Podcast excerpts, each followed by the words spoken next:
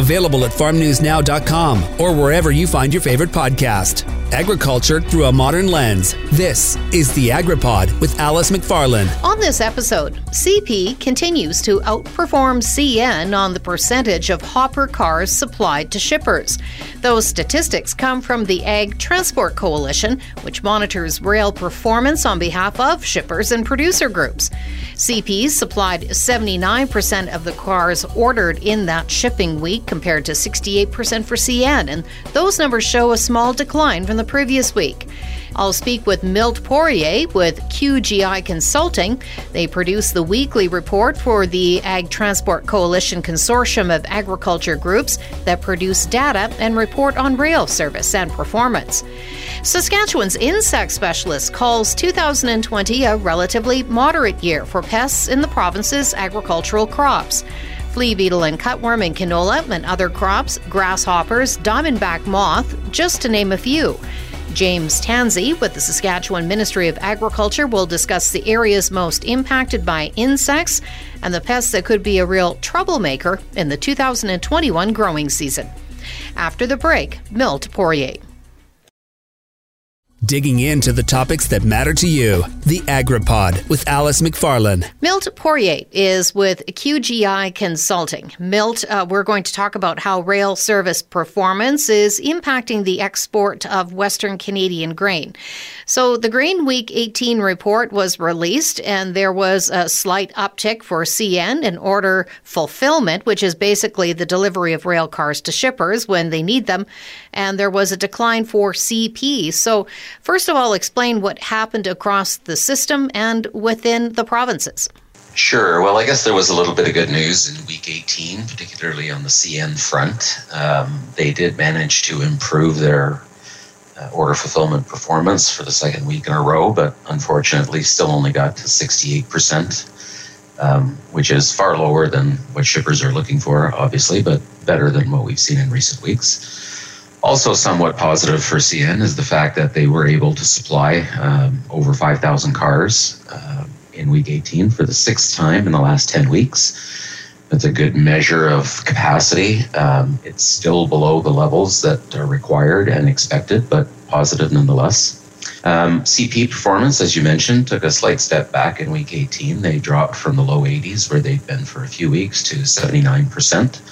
But still better than C N. At a provincial level, the performance, uh, very much like what we've seen in recent weeks, erratic, if you will, across provinces, uh, inconsistent performance for an individual railway across different provinces, and also inconsistent within an individual province across railways. For the second week in a row, Manitoba seems to have uh, been the recipient of the best overall performance out of the three. Saskatchewan saw some improvement from both C N and C P, and unfortunately Alberta saw overall performance decline a little bit. Now I understand that about five thousand cars were spotted for the sixth time in ten weeks. That's positive, but not quite where demand is from the industry's perspective. So it's good to see that a level of capacity is being supplied, even if it's not quite where it needs to be. But ultimately, low order fulfillment levels results in the carryover of unfilled orders week to week. And this has a real impact on the supply chain for shippers and farmers, at least in efficiencies, costs, and supply chain scrambles to adjust those shipments and logistics that result from the railways not providing service on time. So how did demand carryover impact week eighteen? And going forward, are we going to be in a position to recover from the railways falling behind on shipper demand? Well, week eighteen looked a lot like uh, what we've been seeing for uh, a couple of months now. Um, C N and C P both uh, continue to be plagued with this week-to-week carryover, and at fairly significant numbers. Um, in week eighteen, uh, C N and C P combined uh, managed to not fill uh, more than twenty-three hundred orders uh, for the third straight week, which means that that number of orders is going to get carried over into week nineteen. This basically has the effect of reducing the available rail capacity for new business in subsequent weeks because the railways are always playing catch up with what they did not fulfill in prior weeks.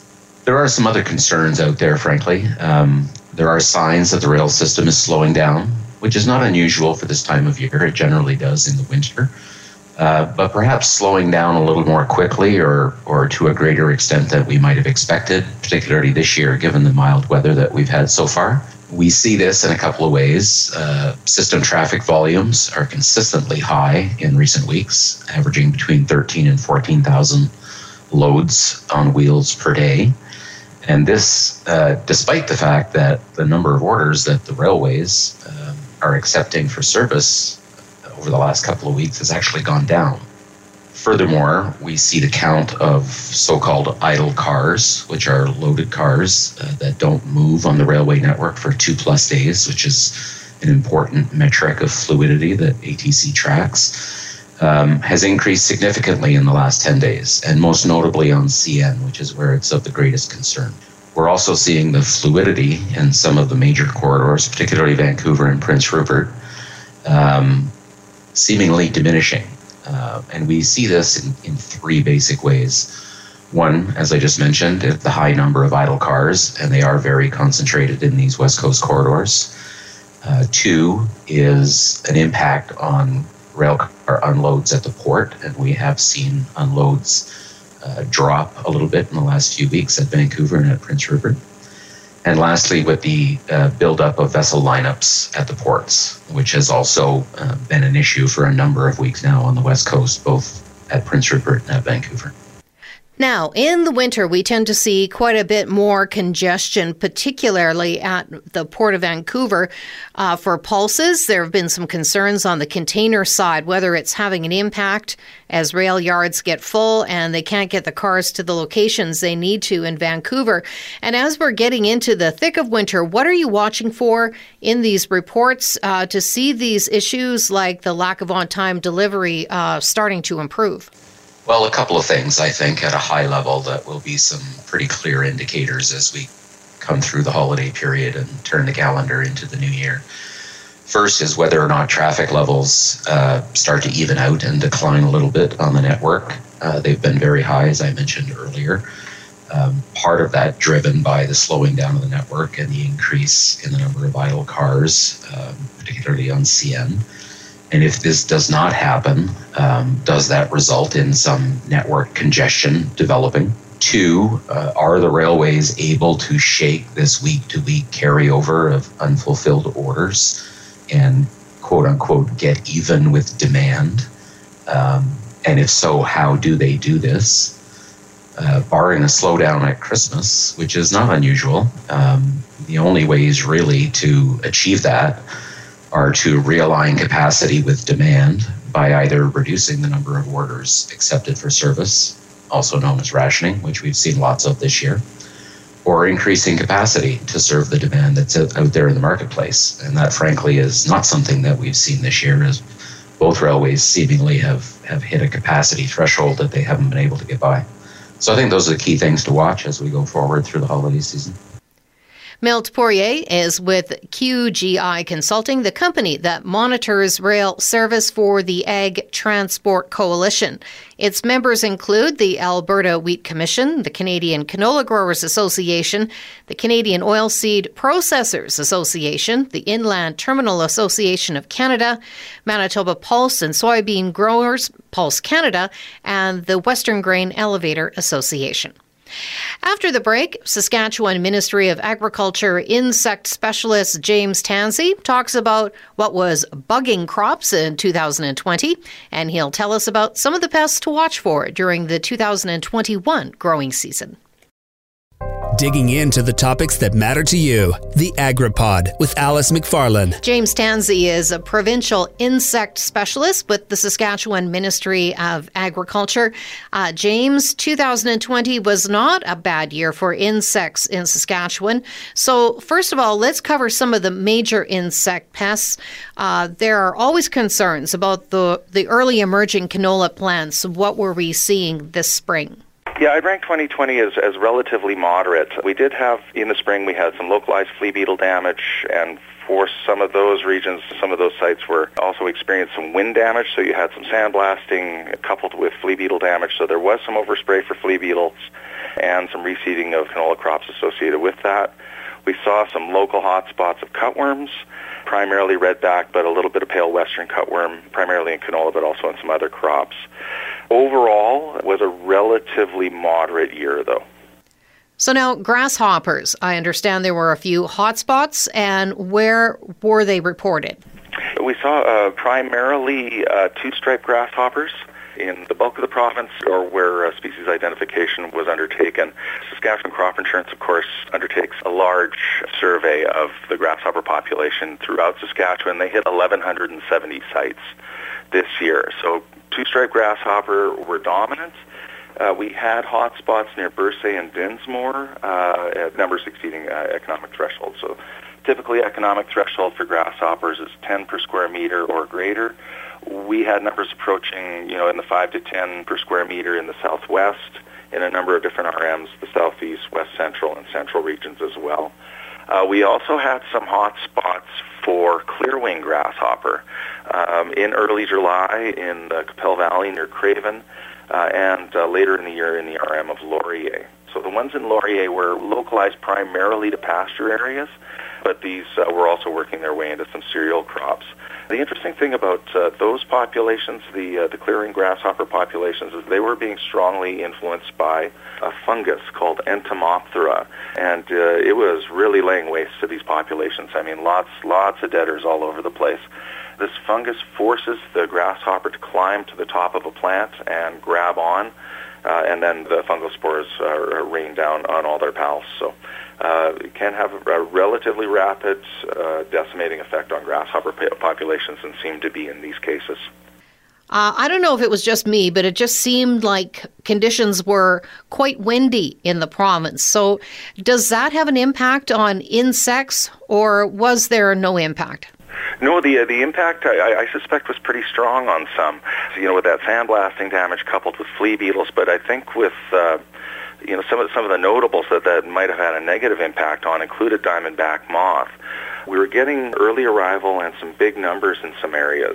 It's interesting because these animals actually fly at really high elevations from southern latitudes in North America, and they can cover hundreds of kilometers a day. So they're in relatively high winds at high altitude, but they tend to not fly uh, when it's windy at surface latitude. So even a wind of about ten kilometers per hour can greatly decrease their propensity to fly. So we had early arrival, big numbers, but not a lot of uh, of diamondback damage. So we did see some damage uh, in the southeast in the early spring, but very, very few reports of spraying. So I think the wind really reduced their ability to get around, find mates, lay eggs, and contribute to the next generation. Now, this summer, we saw a lot of pictures circulating on uh, social media about a pest called red bug. Now, I know that's not the scientific name. There are probably other insects that uh, fall under that title as well. Yeah, you're, you're, you're very right. It's Paratricus convivus that, that we've been seeing around the province. We typically see it in uh, seedling canola, and we had a couple of reports this year. The other two that you're referring to are the twice-stabbed stink bug and the white margin burrower bug. And the nymphs of both of these animals are also bright red, aggregate, but when you get a chance to take a look at a picture, Paratrechus uh, is a little bit more streamlined, a little bit more teardrop-shaped. But they can occur at very high numbers. You dig just beneath the soil, and you, you, can, you can come across just thousands of them in a relatively small area. So both nymphs and adults can be present. Seems to be overlapping generations. Uh, we're still learning a lot about this critter. Its host range seems to be pretty broad. We typically see in canola crops, but we had reports last year of uh, a lot of damage in flax. Uh, we've had historical, uh, in the last couple of years, heavy damage to corn crops. Uh, and they were actually spotted in November in the southwest in a cereal crop. So we're still learning a lot about this animal. Now, I understand another insect on the radar for next year is wheat midge in northern areas, especially if there is a wet spring. So we'll just have producers keep that in their back pocket. Uh, James, uh, let's look ahead to the two thousand twenty-one growing season. Are there any forecast maps out yet for insects? We do. The, the, the maps that we uh, currently have are for the pea leaf weevil, uh, and numbers are low for that one uh, over the province. So the, the, the ministry conducts a, a survey over the bulk of the pea growing uh, region of Saskatchewan, and numbers continue to be low. We have a little bit of uptick in the far south relative to last year. And the other uh, map that we have out now, of course, is the grasshopper populations. Uh, so we have the forecast for those. Overall, the populations by that forecast are decreased relative to what we saw last year, but weather conditions, particularly in the uh, early part of the season, can have a dramatic effect on these. If we get lots of wet conditions, that can be really hard on the nymphs as they're coming up, uh, so direct drowning, and it exposes them to uh, bacterial and fungal infections as well. So uh, they, they like it dry. If it's a little wetter, a little bit cooler, then it, it tends to sicken the young animals. James Tansey is a provincial insect specialist with the Saskatchewan Ministry of Agriculture. It's time for the weekly agriculture news roundup for the week of December twenty-first, two thousand twenty. A meat processing plant in Ontario temporarily closed following a COVID nineteen outbreak. At least eighty-two people at the Guelph Cargill plant tested positive. Roughly one hundred thirty workers, both positive cases and close contacts, are self-isolating. When the plant's idling process began, efforts were made to prevent food waste. Cargill said it would process nearly one point five five million meals worth of meat currently in the facility before a complete shutdown. Cargill said it is encouraging other employees at the one thousand worker facility to get tested. The fall calf run is wrapped up and the fed cattle market continued to be stagnant. CanFax manager and senior analyst Brian Peria said it was disappointing because there's usually a slight jump in the market right towards the end. And he said the market was almost twenty dollars per hundredweight below a year ago. Peria said calf prices held up despite the fact that feedlots were still reporting losses. A Saskatchewan farming operation pled guilty to violating occupational health and safety regulations. The charges stemmed from an incident back in August two thousand nineteen where a worker became pinched between a skid shack and the bucket of a tracked hoe, resulting in serious injuries. K. Hausler Farms was fined a total of twenty thousand dollars for failing to give proper notice of an accident and also failure to ensure the health and safety of workers, resulting in a serious injury. G three Canada opened three new elevators in Alberta. Wetaskiwin and Stettler County facilities are now in full operation, while Ericana will begin receiving grain shortly. This will mean a total of six G three elevators will operate in Alberta, with Carmingay and Morinville opening earlier in two thousand twenty and Vermilion under construction and due to open in two thousand twenty-one. In Saskatchewan, the Swiftcurrent facility under construction will also open in two thousand twenty-one. The new elevators feature the same high-efficiency infrastructure where trucks can unload grain in less than five minutes. Trains of up to one hundred fifty cars can load in continuous motion on the loop track in a matter of hours, and the elevators ship grain to G three Terminal, Vancouver. Plans for grand opening events at the new facilities were set aside for the time being due to the COVID nineteen pandemic. The federal government announced an additional one hundred million dollars in funding under the Emergency Food Security Fund. The new funding will go to Food Banks Canada, Breakfast Club of Canada, Second Harvest, Community Food Centres, the Salvation Army, and Chef's Table. A further five million dollars will be allocated from reserve funds. Federal Agriculture Minister Marie-Claude Bibeau said an increasing number of Canadians have been facing challenges in putting food on the table due to the pandemic. As a result, food banks and food security organizations experienced increased pressure, such as higher demands and fewer resources. Funding from the program has supported more than three thousand two hundred local food organizations across Canada. The Western Grains Research Foundation has made a contribution to the University of Alberta Breton Plots. The foundation will provide two hundred eighty-four thousand dollars in infrastructure investments to purchase a plot combine, front-wheel assist tractor, and build equipment storage. Foundation Executive Director Garth Patterson said in order to fund world-class crop production research, there needs to be the capacity to carry the research out. The University of Alberta Breton Plots have been operating for ninety years and are one of the longest-running crop rotation trials in North America. Viterra will be sending a very special gift to STARS. The STARS calendar campaign raised forty-two thousand dollars, supported by Viterra's customers. Roughly one thousand calendars were sold at grain handling and marketing facilities across the prairies on behalf of the nonprofit Air Ambulance Organization.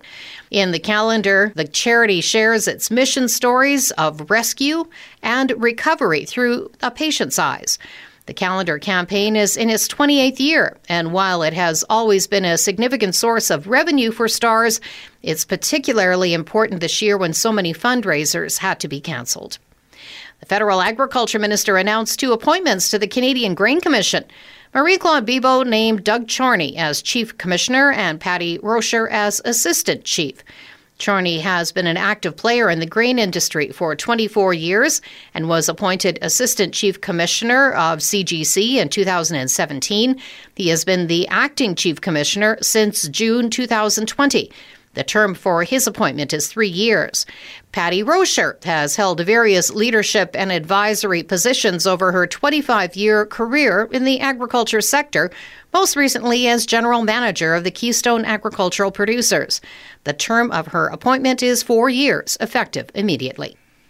If you like what you've heard, you can rate and review wherever you get your podcasts, and make sure to subscribe to AgriPod with Alice McFarlane for more weekly episodes. The AgriPod is produced by Colby Heiss with host and C J V R Agriculture Director Alice McFarlane, and is a division of the Jim Pattison Broadcast Group. Available wherever you find your favorite podcast and at farm news now dot com.